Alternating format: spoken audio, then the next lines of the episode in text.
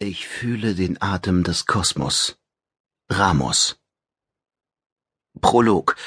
Abgesang 1. Die letzte Zuflucht ist der Tod.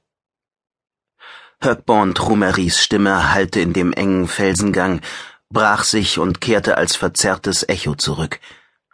Ein knöchernes Gesicht wandte sich dem Oraka zu, die Augen darin lagen tief in den Höhlen. Das Licht von Trumeris Brustlampe fiel hinein. Die Pupillen zogen sich in dem verschrumpelten Weißgrau zusammen, das sie umgab. Was willst du damit sagen? Trumeri gab ein raschelndes Lachen von sich, das klang, als würde Sand auf verdorrte Erde rieseln. Hör mir gut zu, Terigneari. Wenn du nicht verstehst, was ich dir nun sage, wirst du untergehen. Ich bin bereit, dir zu helfen, aber was du daraus machst, entscheidest nur du. Jetzt ist der Augenblick, in dem du über dein Schicksal bestimmst.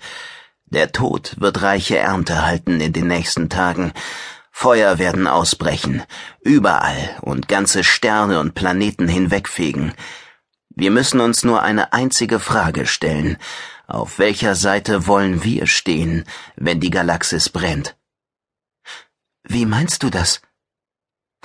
Ein Wassertropfen löste sich von der Decke und platschte vor Trumeris Füßen auf.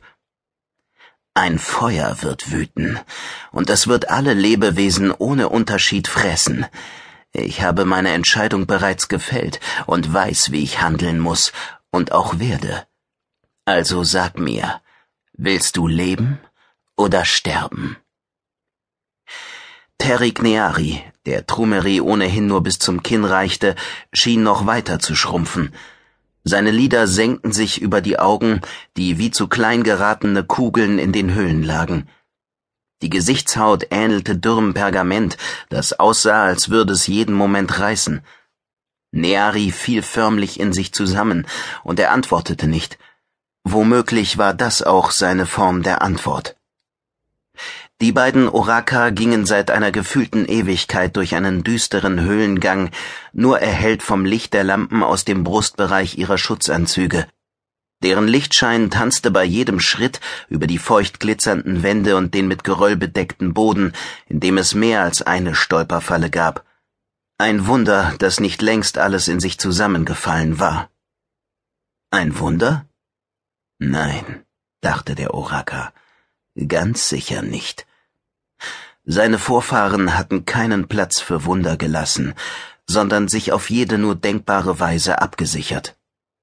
Zwar konnte Trumeri nur im Abstand von einigen Metern Stützpylone aus kupferfarbenem Metall sehen, aber es gab sicher weitaus mehr, das die Stabilität dieses Tunnels über Äonen hinweg garantierte. Unsichtbare Energiefelder oder in den Felsen eingearbeitete. Ein Wimmeln vor ihm riss ihn aus seinen Gedanken. Mindestens zehn spinnenartige Tiere, groß wie Trumeris knöcherne Faust, huschten davon, als sie nach einem Leben in völliger Finsternis plötzlich in Helligkeit standen.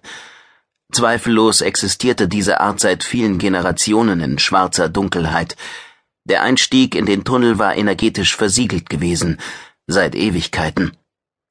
Sicher konnten die Tiere das Licht nicht sehen, weil sie im Lauf ihrer Evolution die Augen verloren hatten, Völlig nutzlose Organe für ein Leben in diesem unterirdischen Gang, der steil in die Tiefe führte, der Kammer entgegen.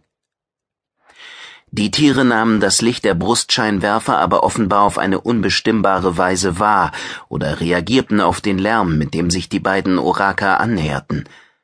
Sie huschten völlig lautlos davon und verschmolzen mit der Finsternis.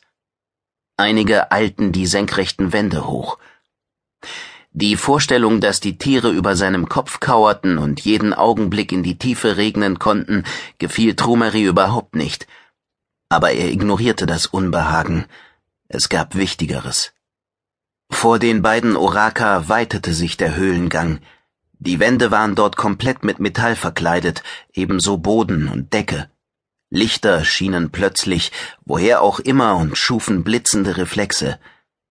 Nur noch zwanzig Schritte bis zur Kammer. Trumeri konnte die Kaverne bereits vor sich sehen, zehn Meter breit und hoch.